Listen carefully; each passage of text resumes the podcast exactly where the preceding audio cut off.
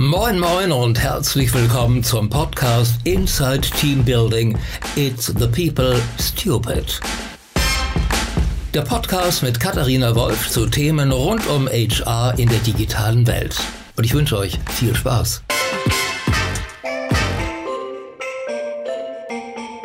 Hallo und herzlich willkommen zu einer weiteren Ausgabe von Inside Team Building. Und ich sitze heute in einem der wahrscheinlich coolsten Offices, äh, die es überhaupt gibt. Ähm, die gibt es in ein paar Städten, aber in Hamburg ist es natürlich ganz besonders cool. Ich, äh, cool. ich sitze nämlich bei Google ähm, und bei Google sitzt mir gegenüber Jörg Scheunemann, der die Digital Academy bei äh, Google leitet seit 2014 und äh, seit 2009 tatsächlich schon hier ist. Ähm, äh, da, Jörg, das musst du gleich mal erzählen, wie man es schafft, überhaupt äh, fast ja, zehn Jahre bei einem Arbeitgeber zu bleiben. Und dann ähm, wollen wir natürlich noch ein bisschen mehr über dich erfahren und äh, nachher auch ein bisschen über ähm, äh, Teambuilding, ähm, äh, Modelle, New Work sprechen. Ähm, aber erstmal ganz herzlich willkommen. Toll, dass danke, du da bist. Danke, danke, danke. Herzlich willkommen bei Google. Ja, danke. Äh, freut mich, dass, äh, dass ihr so begeistert hier reinkommt. Und ähm, ja, danke für die Gelegenheit. Wollen wir gleich direkt einstarten mit einer Anmerkung zu zehn Jahre Google? Genau, Fast ja. Google. Wie, wie, wie, schafft Google das, dass, dass man so lange bleibt, dass ja, du so lange bleibst? Ähm, ich habe tatsächlich ähm, innerhalb der letzten neun Jahre meine Rolle ein bisschen gewechselt und das wird auch bei Google unterstützt. Also ich habe jetzt meine vierte Rolle, dadurch wird es nicht langweilig und das wird ganz aktiv bei uns unterstützt ähm, vor dem Hintergrund, dass nicht nur dein eigener Geist frisch bleibt, sondern auch das Unternehmen was davon hat, weil du mit neuen Ideen, mit neuen Anregungen in dein Team reinkommst und die natürlich von frischen Ideen, Perspektiven davon absolut profitieren. Cool. Genau. Ähm, ja, also seit neun Jahren bei Google. Ich habe angefangen hier im Vertrieb. Ich habe äh, zwei Teams geleitet, ähm, so Industrieteams, die sich konzentrieren im Bereich digitales Marketing, ähm, mit den Unternehmen zusammenzuarbeiten. Das war einmal im Finanzsektor und einmal im Lebensmittelbereich. Und dann habe ich vor tatsächlich viereinhalb Jahren die Google Digital Academy mitgegründet, mit aufgebaut. Können wir gleich noch gerne ein bisschen mehr darüber erzählen. Vor Google, da habe ich natürlich auch eine Vergangenheit. Äh, bleiben wir mal bei der beruflichen. Ich bin jetzt so seit, äh, seit 17 Jahren im digitalen Bereich, in meinem digitalen Bereich gewesen. Äh, 99 so erste Praktika gemacht, bevor die große Blase geplatzt ist, äh, bei Vermarktern und dann angefangen bei Publicis hier in Hamburg. Äh, Publicis Dialog, habe den, den, das Online-Team aufgebaut, ähm, habe dann diverse Stationen später noch gehabt, auch anderen Agenturen, bei TribalDDB, unter Peter Figge, dem jetzigen CEO von Jung von Matt ähm, und so weiter und so weiter. Genau, und seit neun Jahren bei Google und äh, happy, überhaupt nicht langweilig. Und zwischendurch hattest du noch so eine ganze Exotenposition bei der Commerzbank. Richtig. Das ist das ja für den Lebenslauf wirklich exotisch. Wie kam es dazu? Ja, das war ein kleiner Ausreißer. Ja. um ähm, nicht zu sagen Ausrutscher. Äh, das klang eher nach Ausrutscher gerade. Naja, sagen wir mal so, es war ein Versuch. Okay. Und äh, den bereue ich auch gar nicht. Also auch da habe ich, hab ich äh, einiges gelernt, auch wenn es nur sechs Monate waren. Nein, ich war bei, bei TribalDDB, habe ich das Consulting geführt, ähm, habe da so ein paar Consulting-Mandate gehabt und dann gab es irgendwann ein Angebot von der Commerzbank, die gesagt haben, das, was du als Consultant machst für Unternehmen, warum machst du das nicht bei uns als Festangestellter?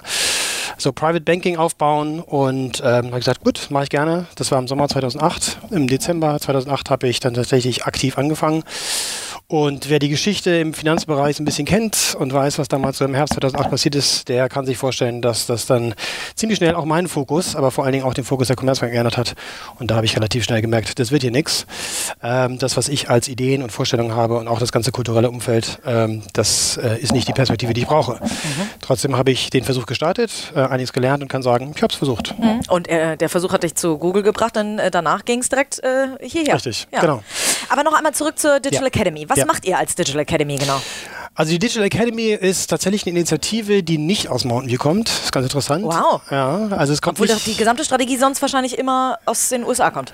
Ja, also die beiden Gründer sind natürlich noch da. Es kommen die großen ähm, Themen, die großen Strategien kommen natürlich aus USA. Aber wir haben es tatsächlich geschafft, vor viereinhalb Jahren mit einem internen Business Case beim Europa Management vorstellig zu werden und zu sagen, das ist unsere Story, äh, das sind unsere Forderungen. Die haben sich natürlich nicht auf alles eingelassen, aber sie haben tatsächlich uns äh, die, die Daumen gegeben, haben gesagt, gut, das versuchen wir. Und die Tatsache, dass wir jetzt schon im fünften Jahr sind, zeigt, dass wir auf dem richtigen Weg sind und die Unterstützung haben. Ja, was machen wir? Wir haben ähm, uns auf die Fahnen geschrieben, dass wir große Unternehmen in EMEA mittlerweile, also Europa, Mittelosten, Afrika, ähm, unterstützen bei ihrer Transformation. Das klingt natürlich jetzt als ein riesengroßes Feld. Wir helfen Unternehmen ähm, durch die, nicht durch die Transformation durchzugehen, aber sich entsprechend dafür zu wappnen äh, und die Schritte zu gehen. Dabei gucken wir uns verschiedene ähm, Aspekte an, von Culture of Innovation, People Operations, Learning und so weiter. Also immer mit einem Technologie- und Google-Aspekt drauf, aber wir sprechen nicht über Media Sales, wir sprechen nicht über Google-Produkte in der Tiefe, sondern wir gucken uns tatsächlich an, was sind die großen strategischen Themen und bieten dafür Programme an in verschiedenen Kanälen. Also wir haben Face-to-Face-Trainings, unsere sogenannten Masterclasses, zwei Tagesprogramme, wovon wir im Jahr ungefähr so 120 abliefern, also 120 mal zwei Tage mit Kunden in einem Raum. Wir haben aber auch E-Learning-Programme, wir haben Blended Learning, das heißt die Kombination aus beiden. Ähm, und äh, unser Ansatz ist, dass wir mit unseren Trainings ungefähr so 40 Prozent der Zeit äh, Inhalte vermitteln und 60, 70 Prozent der Zeit tatsächlich die Teilnehmer von den Unternehmen oder auch von Media- und Kreativagenturen auf ihren eigenen Herausforderungen arbeiten. Also das, das was sie mitnehmen, aktiv in den, in den Sessions auch anwenden. Mhm. Ähm, und dafür ist es natürlich wichtig, dass wir nicht nur das Commitment von der Kundenseite und von den Agenturen haben, sondern auch von den Google-Kollegen, die die entsprechenden Unternehmen und Agenturen betreuen.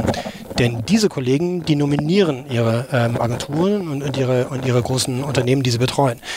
Ähm, die Programme, die wir nämlich anbieten, das ist nochmal eine kleine ähm, relevante Information, sind kostenlos für diese Unternehmen, weil wir Verhalten verändern wollen und daran glauben und davon überzeugt sind und wir sehen es auch, ähm, dass sich das digitale Budget erhöht und davon hat auch Google was. Aber ähm, das heißt, ihr geht viel produktorientierter eigentlich ran als jetzt eine Strategieberatung wie McKinsey BCG oder so. Das heißt, da, da, dafür holt man euch und eben nicht einen klassischen Strategieberater. Nee, wir gehen, also wir gucken halt nicht auf Google-Produkte, sondern wir gucken tatsächlich auf, ähm, auf die größeren Themen. Wir haben, jetzt gebe ich mal ein Beispiel. Wir haben eine Masterclass zum Thema Programmatic. Da reden wir aber nicht über die Google-Produkte, sondern wir gehen eher drauf und sagen, wie sieht eigentlich die, die programmatische Landschaft aus? Welche Plattformen müssen damit interagieren? Genau, das meine ich aber produktorientiert, okay. weil das, äh, also die wenigsten Strategieberater ähm, geben ja wirklich ernsthafte Tipps, das ist jetzt Richtig. nicht so böse, äh, sondern äh, bauen eher schöne PowerPoint-Slides. Äh. Im, im, Im, Gegenteil, wo du es jetzt gerade erwähnst, ähm, es ähm, stellt sich jetzt mehr und mehr heraus, dass wir auch mit ähm, Beratungsunternehmen mehr zusammenarbeiten. Ja. ja also jeder weiß, dass ähm, und auch nicht nur in Deutschland, sondern international mehr und mehr Beratungshäuser, auch Agenturen, kleinere Agenturen übernehmen, um halt auch ihr eigenes Mandat auf höchster Ebene bei Unternehmen zu nutzen, um ihre Wertschöpfungskette zu erweitern. Heißt aber auch, dass äh, da Potenzial ist, die Berater, die Beratungshäuser selber fit herzumachen zum Thema Transformation. Ja, das heißt, auch die werden wir in Zukunft, davon gehen wir aus, in 2019 in unseren Masterclasses sehen. Super, cool. Und wie, wie groß ist äh, diese Digital Academy schon und wo ist die aufgehangen? Also äh, du hast ja. gerade gesagt, die Freigabe äh, ja. muss es ja irgendwie auch aus Mountain View geben wahrscheinlich. Aber ähm, ja. Äh, wie, wo seid ihr hier aufgehangen? An wen berichtest du zum Beispiel? Ja, also wir haben ähm, ein Team von ungefähr 20 Leuten. Mhm. Wir sind ähm, in Europa verteilt. Äh, die meisten sitzen in London. Da sitzt dann auch mein Chef. Das ist quasi der Director der Digital Academy. Der hat noch andere Themen unter sich. Und wir sind Teil von einem Team, was sich nennt Go-to-Market. Es ist so ein bisschen ähm, das interne, wie soll ich mich ausdrücken, die interne Strategieberatung ähm, von unserer Vertriebsmannschaft. Das heißt, die entwickeln die Business-Strategien, ähm, die gehen auch in die einzelnen Teams rein und gucken, wie ist tatsächlich die Entwicklung der einzelnen Sales-Aktivitäten in Industrien und so weiter. Mhm. Und da sind wir mit dran, weil wir ähm, eine Art Sales-Supportive-Team sind. Ja, wir bieten halt Services an, die die Kollegen aus dem Vertrieb in, in, in der Beratung äh, ihren Kunden anbieten können. Das ist kein direkter Media Sales, aber es ist eine, ein, ein, ein Service, den sie mit anbieten können in ihrer Partnerschaft. Cool. Was ist denn jetzt, wie, wie, welche Rolle spielen Führungskräfte? Weil man sagt ja immer, der Fisch stinkt vom Kopf, oder zumindest hier in Hamburg sagt man das. Ähm, wie viel Führungskräfte-Coaching gehört denn zu so einer Strategieberatung von euch? Naja, wir haben das in, in allen unseren Programmen haben wir es äh, mit drin, weil es halt wahnsinnig wichtig ist. Und ähm, vielleicht nochmal ein Wort zu der Zielgruppe, ähm, was unsere Programme angeht. Unsere Zielgruppe sind äh, mittleres und ähm, höchstes Management. Ähm, das zeigt, alles, also alles Führungskräfte wahrscheinlich. Ja, genau. Ja. Ähm, das zeigt schon, dass wir mit äh, Menschen zusammenarbeiten, die Entscheidungen treffen können, wollen, wollen und müssen äh, weil wir halt nach den Trainings Veränderungen sehen wollen. Mhm. So. Führungskräfte sind ungemein wichtig und müssen halt mit bestem Beispiel vorangehen und das in jeglicher Hinsicht. Ja, das in, im Hinblick auf äh, Transparenz, im Hinblick auf ähm, Erreichbarkeit, auch Nicht-Erreichbarkeit, auch einfach mal zu sagen, so es ist Wochenende, ähm, ich bin einfach jetzt mal nicht erreichbar und das fällt nicht jedem leicht, weil das natürlich äh, eine Verhaltensveränderung ist, die nicht, die nicht jeder kennt und nicht jeder unbedingt kann oder auch nicht jeder unbedingt mag. Und das ist, und wir reden ja viel über und arbeiten viel auf Transformation mit Unternehmen, und das ist tatsächlich die absolut größte Hürde. Was sind denn so die Dinge, äh, worauf sich diese Unternehmen nur schwer einlassen? Ich kann mir sowas vorstellen wie Homeoffice oder so. Gibt es wahrscheinlich, wahrscheinlich auch nicht in allen Unternehmen, die ihr anfangt äh, zu beraten. Nee, ist richtig. Ähm, wenn ich nochmal meine kurze, meinen kurzen Ausflug an die Commerzbank zurückdenke, ähm, da, da, hat sich sicherlich einiges vertan, äh, getan. Und ähm, wir haben auch eine Menge von den Commerzbank-Managern in unserem Programm gehabt und haben sie auch noch drin. Aber damals zum Beispiel war es so, ich kam an meinen Schreibtisch und da lag ein Leitsordner auf dem Tisch und da hieß es so, jetzt haben sie eine Woche, können sie sich reinarbeiten. Und das war das Onboarding? Das war das Onboarding oh und der Desktop-Rechner ist bestellt. So, ähm, das ist heute mittlerweile nicht mehr so. Trotzdem, ja, ich gebe dir recht, viele sind tatsächlich noch sehr m, Büro und äh, Schreibtisch verhaftet, ja, mit dem eigenen Namen drauf und dem Familienfoto und so. Das ist dann so die Welt, so mein eigenes kleines Silo. Ähm, es tut sich einiges und ähm, wenn wir uns Transformation angucken, dann liest man hier und da auch in der Literatur immer mal wieder von den drei großen Bs. Das sind dann Bricks und die Bytes und Behaviors. Und der Bereich Homeoffice, das fällt in, in, den Bereich Bricks, also Offices, und es ist halt nicht damit getan, mal bei Google durch die, durch die Büros zu laufen, so wie ihr es jetzt gerade äh, getan habt und wir nachher noch tun werden, und sich ein rotes Sofa in den Flur zu stellen, das ist es halt nicht. Es ist auch nicht damit getan, ein Großraumbüro ähm, zu öffnen. es muss gelebt werden. Es muss gelebt ja. werden, es hat was mit Mindset zu tun, mit Verhalten zu tun, mit Vorleben auch zu tun. Und äh, es hat auch damit zu tun, ähm, dass man äh, Verhalten und Muster auch respektieren muss. Ja? Nicht jeder ist dafür geschaffen, ähm, in einem Großraumbüro zu sitzen. Das dauert eine Zeit und deswegen muss man Veränderungen immer in kleinen Schritten angehen. Und äh, aber die gehen hier auch irgendwie durchs Büro mal durch, sehen das alles und sagen dann, ja, ihr lebt diese Kultur, die wir irgendwann haben wollen ähm, und fragen euch auch, was wahrscheinlich eure Kultur ist, kann ich mir vorstellen. Ja. Ähm, was von Google bringt ihr denn ein in die, äh, in die anderen Companies, die ihr beratet? Ja, dazu muss man ähm, vor allen Dingen wissen, ähm, dass unsere Historie natürlich eine andere ist. Die ist Klar. deutlich jünger. Wir sind jetzt gerade 20 Jahre alt geworden, ist im Online-Bereich auch schon, äh, ist schon eine Zahl. Nee, und trotzdem seid ihr irgendwie ein Konzern. Ihr und tickt zwar anders als vielleicht die, genau. die Old Economy-Konzerne, genau. aber ihr habt wahrscheinlich auch ähnliche Herausforderungen. Wir haben ähnliche Herausforderungen und auch wir müssen gucken, dass wir uns ständig transformieren. Ja, das ist ähm, aber anders als in anderen Organisationen ein Projekt, auch wenn der Begriff völlig falsch ist, weil ein Projekt äh, hat idealerweise ein Ende, Transformation hat es nicht. Ähm, für uns ist es ist eine, eine, es liegt in der DNA von uns und es ist eine, eine, eine fortlaufende Geschichte, die ganze Transformation. Ähm, und wir sagen auch in unseren, in unseren Programmen, in unseren Trainings, in den Workshops, in den Gesprächen, die wir führen, ähm, dass das, was Google hat und was Google ausmacht, jetzt nicht das Nonplusultra ist. Und es passt auch nicht auf jede Organisation. Ähm, das heißt, man kann, sollte sich ein paar Dinge vielleicht anschauen, dann kann man Dinge ausprobieren, aber den gesamten Katalog zu nehmen und zu adaptieren und zu sagen, ich sage jetzt mal BMW oder Allianz oder Henkel, das da drauf aufzustülpen, das wird nicht funktionieren.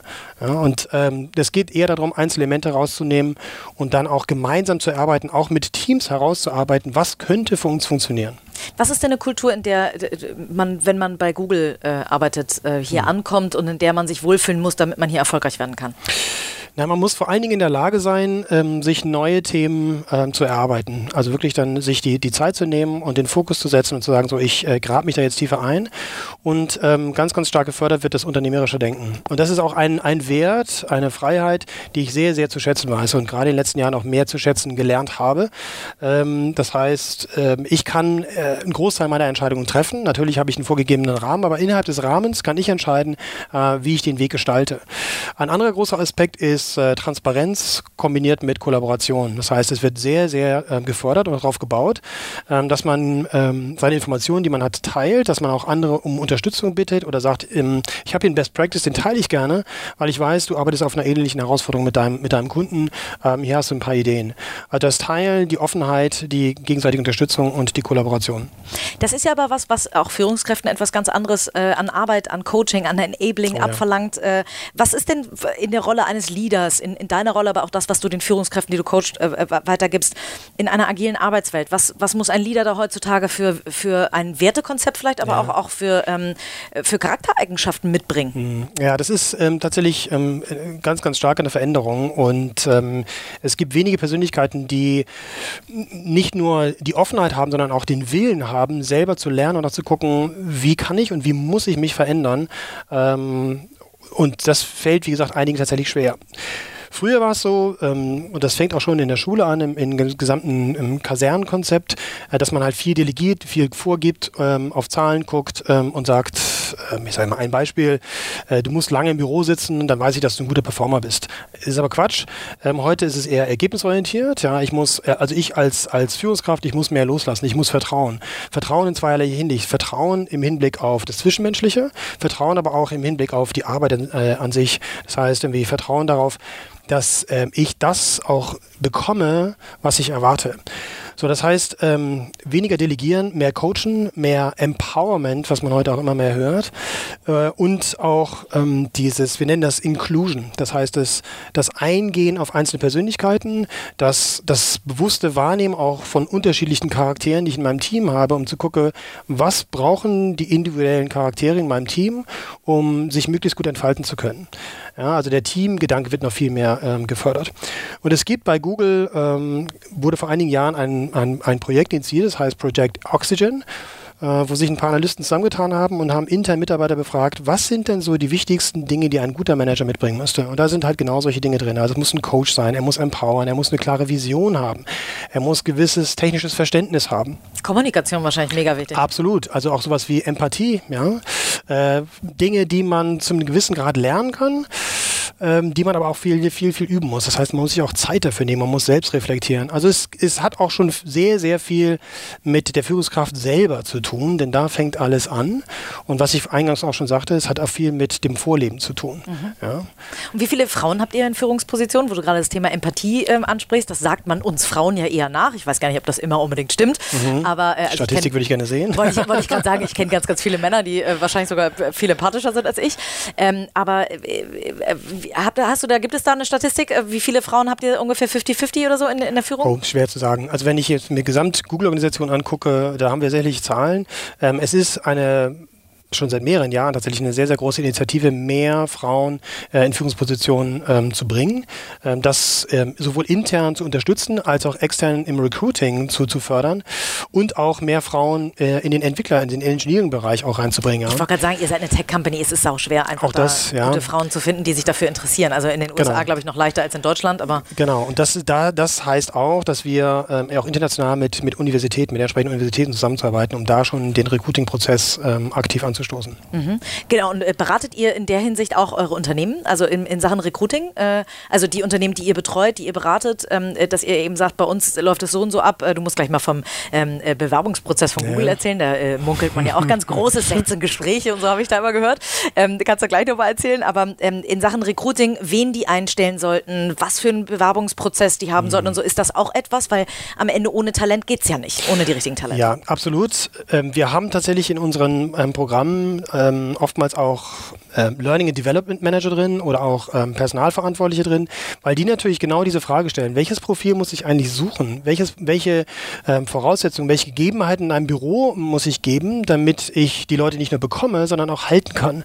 Wie kann ich Talente entwickeln? Wie kann ich Talente fördern? All diese Fragen, ähm, die bringen wir bei uns auch mit rein. Und das können wir natürlich nicht in jedem einzelnen individuellen Fall tun. Ähm, und da gucken wir dann gemeinsam mit den Kollegen im Vertrieb, was sind die Gegebenheiten und was könnten Dinge sein, die funktionieren. Aber das ist, äh, das ganze Thema ähm, heißt Talent Shortage, ist auch nichts Neues, aber das ist eine riesen, riesengroße Herausforderung, ähm, ge gepaart mit der äh, Business Disruption, das heißt der kompletten Veränderung eines Businessmodells, zum Beispiel in Mediaagenturen aufgrund der ganzen äh, programmatischen Landschaft, die jetzt äh, Einzug hält. Also in der Tat ähm, große Herausforderungen, ähm, Veränderungen im Rekrutierungsprozess, im Talentmanagement etc. Ja, und da auch im Mindset bestimmt, ne? Weil Total. ich meine, ich kann mir vorstellen, die haben früher auf Noten geachtet, auf Zeugnisse geachtet. Heutzutage ja. rät man eigentlich dazu, gar nicht mehr CV-basiert äh, zu rekruten, sondern nur noch ähm, ähm äh, basierend darauf, in was für eine Unternehmenskultur jemand arbeiten will ja. oder was für ein Skillset derjenige an, an Soft Skills auch mitbringt. Ähm, wie verändert man so ein Mindset? Das geht wahrscheinlich nicht von heute auf morgen. Wie lange sind solche Beratungsaufträge und wie kriegt ihr die geknackt? Hm. Also wir haben keine klassischen Beratungsaufträge, sondern es ist ähm, ein fortlaufender Prozess. Wir mit unserem Programm ähm, setzen immer Impulse. Und da liegt es an den Kollegen im Vertrieb, die mit den Unternehmen zusammenarbeiten, diese Impulse aufzugreifen und dann quasi so einen individuellen Entwicklungsweg zu gestalten. Und wir sind eines der Teams, die dabei hilft. Wir sind nicht das Team. Ähm, wir haben zwar vieles bei uns ähm, unter unserem Schirm, aber wir sind halt nur eines von mehreren Teams. Und da sind wir gerne behilflich, dieses Mandat mit, äh, mit zu erfüllen. Ähm, wie schafft man das?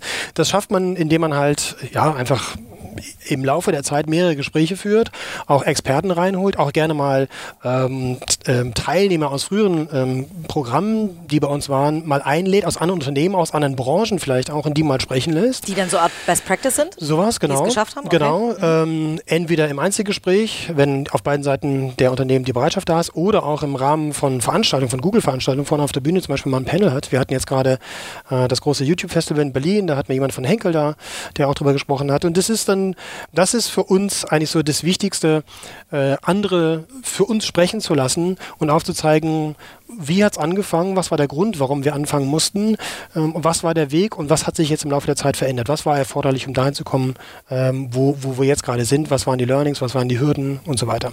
Und dieses, dieser Mind-Change, der da äh, stattfindet, ähm, mhm. Äh, muss ja irgendwie auch noch gefüttert werden, wahrscheinlich mit ein paar Tools, ähm, weil gerade wenn ich mir Remote-Arbeiten vorstelle, mhm. Ähm, da sagt wahrscheinlich jeder Manager, der das nicht kennt, sagt sofort, oh Gott, oh Gott, dann kann ich die überhaupt nicht mehr kontrollieren oder ich kann die, mhm. weiß überhaupt nicht mehr, was die mhm. machen. Ähm, da gibt es ja ganz viele Möglichkeiten, Transparenz zu schaffen, ohne dass es wie eine Kontrolle sein muss. So, was, was gebt ihr denen damit an die Hand? Was muss, was erfordert ein, ein, ein Homeoffice, ein remotes Arbeiten überhaupt? Mhm.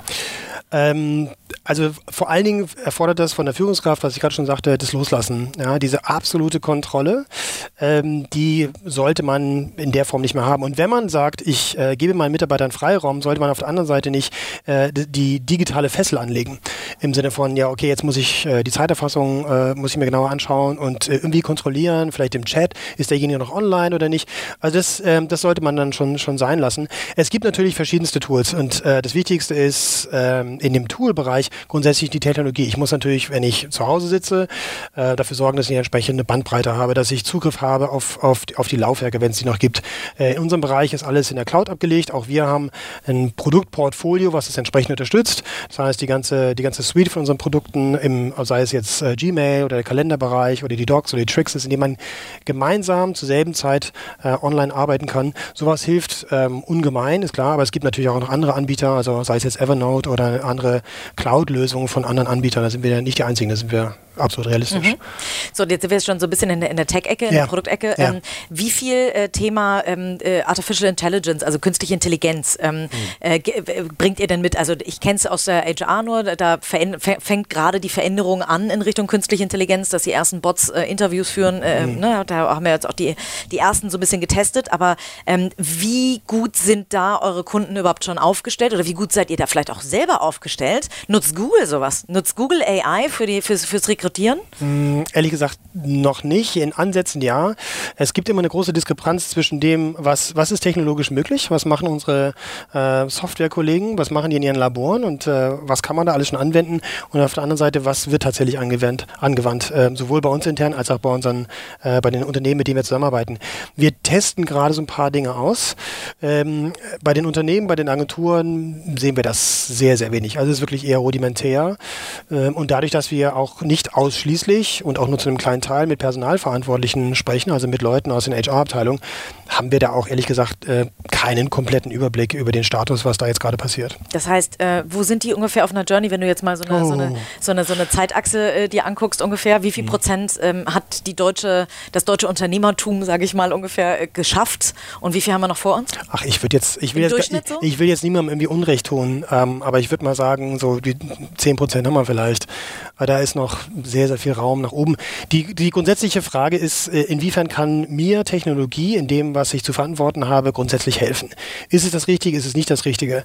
Ähm, ich habe gerade jetzt mit, ähm, mit einem Freund, ehemaligen Kollegen von mir, der bei, bei Evernote ist, haben wir ein, ein White Paper geschrieben zum Thema How to Lead a Virtual Team. Ja, also was, wie kann ich Tools nutzen, wie kann ich Technologie nutzen, um ein Team, was nicht mit mir zusammensitzt, ähm, führen kann. Auch da wieder die Frage, wie kann mir Technologie helfen? Und ähm, es gibt auch Situationen, in denen Technologie ähm, sei es jetzt ein Cloud-Service oder was auch immer, nicht der richtige Kanal ist. Führung ist ja auch fast nur Kommunikation, deswegen ja. kann ich mir vorstellen, dass da auch jedes Tool vielleicht an Grenzen stößt, oder? Absolut. Und äh, es gibt auch das, äh, den großen, großen Wert von persönlicher Kommunikation.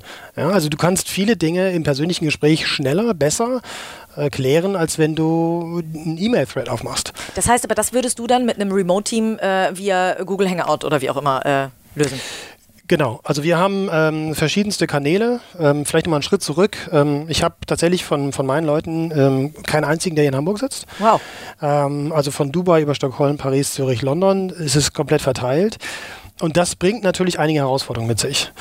Ähm, was der, einer der allerersten Schritte, die ich äh, damals gemacht habe, ähm, war, ich habe in einem Doc, also einem Dokument, was offen ist für alle, habe ich einen Entwurf ähm, kreiert ähm, über einen Code of Conduct. Wie wollen wir eigentlich zusammenarbeiten?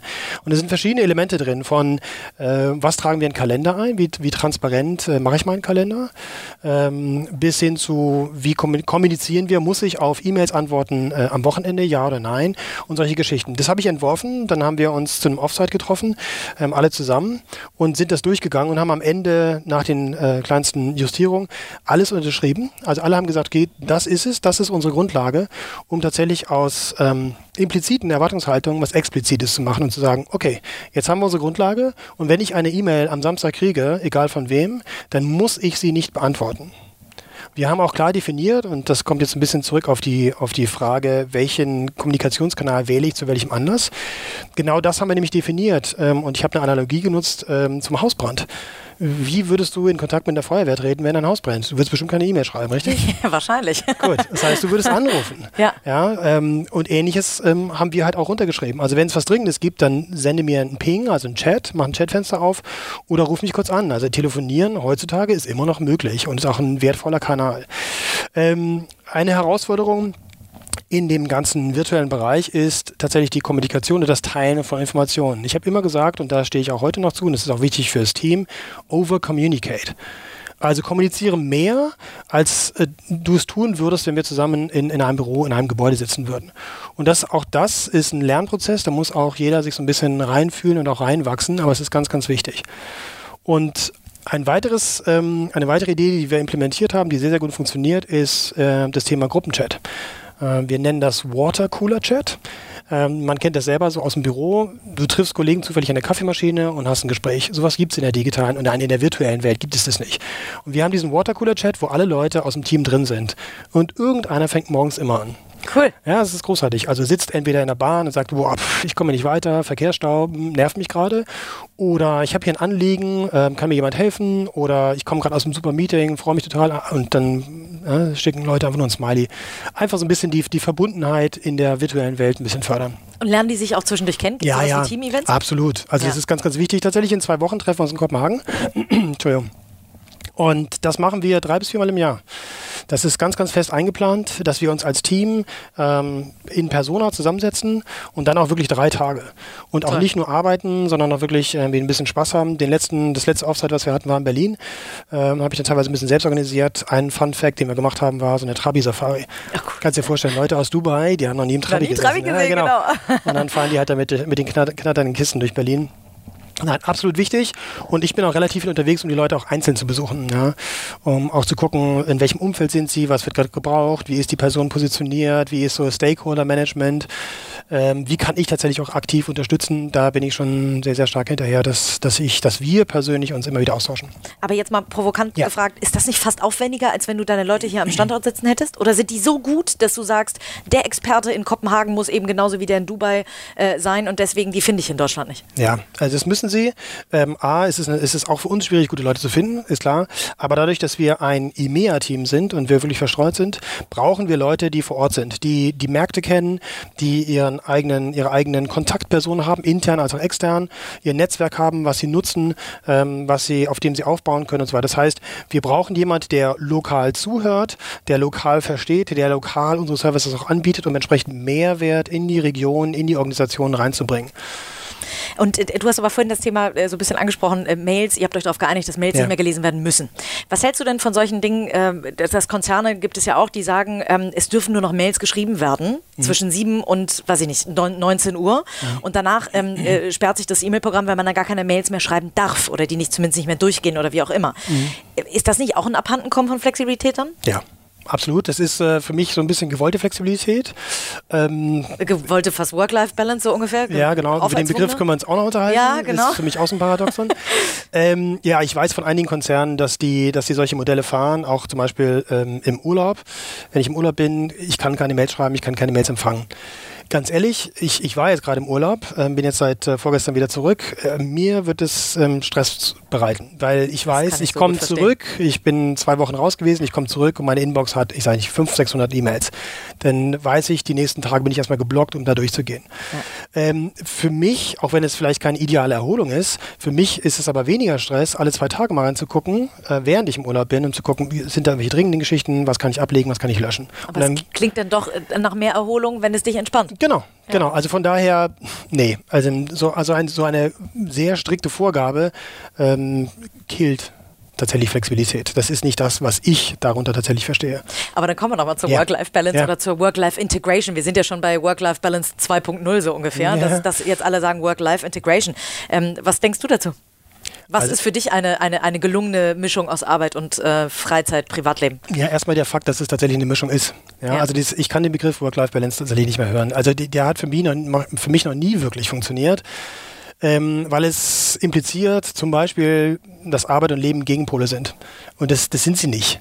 Also Arbeit, äh, ich, kann, ich kann arbeiten, ähm, ich, ich kann arbeiten, ich muss nicht arbeiten. Mhm aber ich lebe und ich muss leben und ich will leben. So, ich kann leben ohne zu arbeiten, aber ich kann nicht arbeiten ohne zu leben. Das funktioniert nicht. Und das impliziert auch, dass es äh, Gleichgewichte sind, aber das sind sie nicht. Also das, ähm, das, das eine ähm, verschmilzt in das andere. Für mich ist es eher so eine, ähm, wenn man über, das, über den, wenn man den Begriff Balance nutzen will, eher so eine Mind-Body-Balance, also in Richtung Energiemanagement. Ähm, eher das Bewusstmachen über, was sind meine Energiequellen, was sind meine Energieräuber. Ich habe meine eigene Balance und gucke halt, okay, was, was passt hier gerade, was passt hier nicht. Und so kann ich mein eigenes Konstrukt äh, mir bauen und kann die Umstände schaffen, ähm, die, mir, die mir gut tun und wo ich mich wohlfühlen kann und wo ich meine eigene Produktivität, Kreativität äh, nachhaltig auch ähm, ähm, aufbauen kann. Da bist du nun auch äh, sehr versiert drin, weil du tatsächlich irgendwann dieses ganze Thema ähm, Energie für dich nochmal anders ja. entdeckt hast und äh, tatsächlich jo zum Yoga-Lehrer Lehrer dich hast ausbilden lassen. Ähm, wie kam es dazu? Das, hast du das irgendwann für dich entdeckt in der Arbeit, mhm. dass du mehr Balance brauchst oder wie kamst du dazu, dich ausbilden zu lassen? Ja, also ähm, wenn du jetzt Yoga erwähnst, dann weiß ich, da geht bei den meisten Zuhörern gleich so, so, so, so ein Bild auf. Äh, also so, so, ein Typ in Leggings auf einer, auf einer Yogamatte. Ähm, ist ganz interessant. Für mich ist Yoga. Was hast du denn an, wenn du Yoga machst? Ihr könnt gerne mal ins Studio kommen, ja. wo ich da bin. Nein, also ganz normale Sportkleidung, nichts Besonderes. Ja. Aber Yoga ist für mich eher eine Philosophie. Also das hat was mit innerer Haltung zu tun. Das ist so mein, mein Ankerpunkt, gerade so in der, in der beschleunigten Zeit. Also für mich kam irgendwann der Punkt, und das war 2012, wo ich privat durch eine ziemlich harte Zeit gegangen bin, äh, wo ich gemerkt habe, ich brauche was, ähm, wo ich mich selber wiederfinde, wo ich weiß, das ist so mein, mein Anker, mein Nordstern und danach, danach kann ich alles ausrichten. Ähm, ich brauche etwas, was entschleunigt in der beschleunigten Zeit und dann ähm, habe ich mich ein bisschen mehr mit dem Thema auseinandergesetzt. Ja, und bin dann, ähm, nachdem ich selber mal auf der Yogamatte war, äh, dann in den Bereich gegangen. Ich habe mehr über die Philosophie gelernt. Ähm, ich habe mich ausbilden lassen. Ich ähm, bin auch Meditationslehrer. Ich gebe hier auch Meditationen. Also wir haben hier einen eigenen Yogaraum, äh, nicht Yogaraum, einen eigenen Meditationsraum, wo dreimal in der Woche Meditationen angebot, angeboten werden für die Kollegen. Da bin ich dann auch ab und zu mal drin, dann gebe eine Session. Und ja, das gibt mir halt unglaublich viel. Und nicht nur die Wissenschaft belegt es, ähm, dass Meditation, Yoga, Achtsamkeit, Mindfulness ähm, einiges Positives bewirkt. Ähm, wir haben gestern gerade einen Vortrag hier auch gehabt äh, zum Thema Brainwaves. Wir sind ja in einer wahnsinnigen Geschwindigkeit. Man trinkt fünf Kaffee am Tag und wippt mit dem Fuß und ist immer nur am Machen und Tun. Ähm, aber from doing to being, ähm, das wird mehr und mehr an, an Bedeutung gewinnen nicht nur für mich persönlich, sondern das ist auch, weil es mir wichtig ist und ich auch sehe, dass der Bedarf sehr, sehr groß ist, äh, werden wir das auch mehr und mehr in den Unternehmen sehen. Bist du denn selber so ein richtiger Digital-Junkie? Also ich zum Beispiel ja. tatsächlich der erste Blick morgens geht aufs Handy, der letzte Blick abends geht wahrscheinlich aufs Handy. Ähm, ich bin leider echt ein Digital-Junkie und ich krieg's auch nicht richtig abgestellt. Ähm, mhm. Wie geht's dir da? Hast du so klare Regeln, wann du ähm, digitale Kommunikationskanäle nutzt und wann nicht für dich selbst? Ja, habe ich. Also ähm, wie sehen die aus? Das, das, das klingt jetzt sehr strikt. Ähm, klar, das hat sehr, sehr viel mit, mit eigener Disziplin zu tun. Ähm, manchmal fällt es mir leichter, manchmal fällt es mir nicht ganz so leicht. Aber zum Beispiel, ich äh, habe drei Kinder ähm, und es wird niemals irgendein ein Device beim Essen benutzt. Äh, äh egal ob im Restaurant, und da gibt es äh, ganz, ganz schlimme Beispiele, die ich immer wieder sehe. Familien, ja. die halt äh, an, an, Tischen sitzen und die Kinder haben ein Telefon vor sich, vielleicht sogar noch Kopfhörer. Kommunizieren gar nicht mehr. Kommunizieren ja. gar nicht mehr, genau. Ähm, oder auch ähm, zu Hause. Wir haben auch keinen Fernseher zu Hause. Das heißt, es ist alles on demand, was wir machen. Ähm, ich habe keine Smartwatch. Ähm, also ich bin kein Tech-Junkie. Ich ähm, bin aber sehr, sehr viel digital tatsächlich unterwegs. Und wie sehen die aus? Ähm, es ist halt, hat halt viel auch mit, mit Bewusstsein zu tun. Ähm, das hat zum Beispiel auch ähm, ein, ein Tipp ist, zwischen zwei Meetings, also bevor ich jetzt zum Beispiel zu euch hier gekommen bin, mache ich mal kurz die Augen zu auf dem Flur, nur für zwei Schritte und äh, atme mal ganz kurz tief ein. Das ist eine, eine Kurzmeditation. Das, der, der Begriff Meditation funktioniert nicht für jeden, da schreckt man auch viele schon ab. Aber so kleine Tipps und Tricks wie einfach mal eine tiefe Atmung sorgen dafür, dass ich das, was gerade im letzten Termin passiert ist, ein bisschen hinter mir lasse und dann mit mehr Wertschätzung, Wertschätzung der, den Personen, die im nächsten Termin sitzen und auch mit mehr Auf Aufmerksamkeit im nächsten Termin dann ähm, reingehen kann. Genau, es gibt gewisse Uhrzeiten, ähm, die, ich, die ich meide. Ich stelle ähm, alle meine Geräte in Flugmodus, ähm, bevor ich ins Bett gehe. Die keine Geräte sind äh, im, im, Schlafbereich, im Badezimmer nichts, gar nichts. Ähm, also es gibt einige Inseln, die ich mir schaffe. Toll. Wie nähert man sich denn so einem Thema von Meditation? Also ich habe äh, mich letztes Jahr das erste Mal so ein bisschen damit beschäftigt und ja. war tatsächlich auch zuerst abgeschreckt, ja. weil ich dachte, oh Gott, Meditation, ja, da muss ich mich eine halbe Stunde irgendwo hinsetzen, äh, die Beine irgendwie komisch verknoten, was ich schon mal nicht kann und dann irgendwie äh, kriege ich es wahrscheinlich eh nicht hin, dass meine Gedanken irgendwie ruhen, sondern schweife ab. Ähm, und musste lernen, Meditation, genau was du sagst, muss gar nicht immer unbedingt lang sein, mhm. sondern irgendwie angepasst an, an das, wie man selber auch vielleicht, also was zu einem selber passt. Klar. Wie nähert man sich denn so einem Thema, wenn man vielleicht jetzt noch gar keine Berührungspunkte damit hatte? Also viele Dinge, die du wahrscheinlich machst, äh, gehen schon in die Richtung. Ähm, und wie gesagt, das muss man nicht unter die Klammer Meditation stellen. Ähm, was für viele eher funktioniert, ist der ganze Bereich oder der Begriff Achtsamkeit. Und das hat auch selbst, es hat auch viel mit oder eigentlich ausschließlich mit dir selber zu tun. Und Achtsamkeit kannst du in allen möglichen Momenten leben. Und John Kabat-Zinn von der Harvard University, der hat in den 70er Jahren ähm, auch eine Definition dazu abgegeben, der einfach sagt, präsent in diesem Moment zu sein und einfach hier zu sein. Und wir sind ja ausgeliefert drei verschiedenen Tentakeln. Den, der, die erste Tentakel ist die Tentakel der Vergangenheit. Was ist eigentlich in der Vergangenheit passiert? Jetzt war ich gerade im Termin, scheiße, jetzt hat mich mein Chef nicht angeguckt, was war denn da jetzt wieder los? Die zweite Tentakel ist die der Zukunft. Das heißt, äh, ich, ich, ich äh, habe irgendwelche Gedanken im Kopf, wie es denn ausgehen könnte. Ja, nächste Woche Vorstandsmeeting, oh mein Gott, das geht ja wahrscheinlich in die Hose. Und die dritte Tentakel ist die, die du gerade erwähnt hast, ist die digitale. Ja, ich habe halt die Devices um mich herum, die mich ständig ablenken. Und wir sind ja alle zusammen auf einer, einer Bühne der permanenten Veränderung. Und das kannst du dir ein bisschen vorstellen, das ist immer so ein Bild, was für mich ganz funktioniert. Du bist auf, einem, auf einer Bühne oder auf einem Marktplatz und da gibt es so viele Marktschreier um dich rum, die wollen alle deine Aufmerksamkeit. Hier, hier, hier und guck doch mal auf dein Telefon und check doch mal die E-Mails und dann kommt noch ein Ping und dann kommt noch eine WhatsApp-Nachricht und alle wollen irgendwie deinen Fokus haben. Und die Aufmerksamkeit ist, ist deine Währung, um, um Informationen zu konsumieren. Das heißt, der bewusste Umgang mit deiner, mit deiner Währung, mit deiner Aufmerksamkeit, das ist etwas, was du lernen kannst. Und das kannst du ganz einfach machen. Und zum Beispiel, indem du, wenn du Mittag isst, einfach mal bewusst mit dem Essen umgehst. Wie schmeckt das eigentlich? Wie fühlt sich das an? So ganz, ganz kleine Geschichten. Und dann, man sich gar keine Gedanken mehr macht, ja. Genau. Also alles auf Autopilot. Ja, ich habe hier mein Navi und das Ding schiebt mich hier irgendwie durch den Tag. Aber mal zu sagen, Moment mal eben, muss ich wirklich in dieses, in dieses Meeting rein, was jetzt hier kommt? Was ist eigentlich das Ziel? Brauche ich, werde ich ja wirklich gebraucht oder kann ich nicht einfach fernbleiben? Dinge auch mal hinterfragen, Selbstreflexion in den Tag legen. Das hat viel auch mit Achtsamkeit zu tun. Und dann kommt man vielleicht irgendwann zur Meditation oder auch nicht. Ich sage ja nicht, dass das das Allerheilmittel ist. Ich weiß nur, es funktioniert für mich. Ich kann die Empfehlung aussprechen und lade Leute ein, das auszuprobieren. Toll. Also, äh, mich hast du auf jeden Fall gecatcht. ich werde mich dem Thema jetzt mit Sicherheit nochmal widmen. Ähm, wir nähern uns tatsächlich zeitlich fast ja. schon wieder dem Ende, aber ich kann hier nicht rausgehen, ohne nach dem Recruiting-Prozess von ja. Google zu fragen.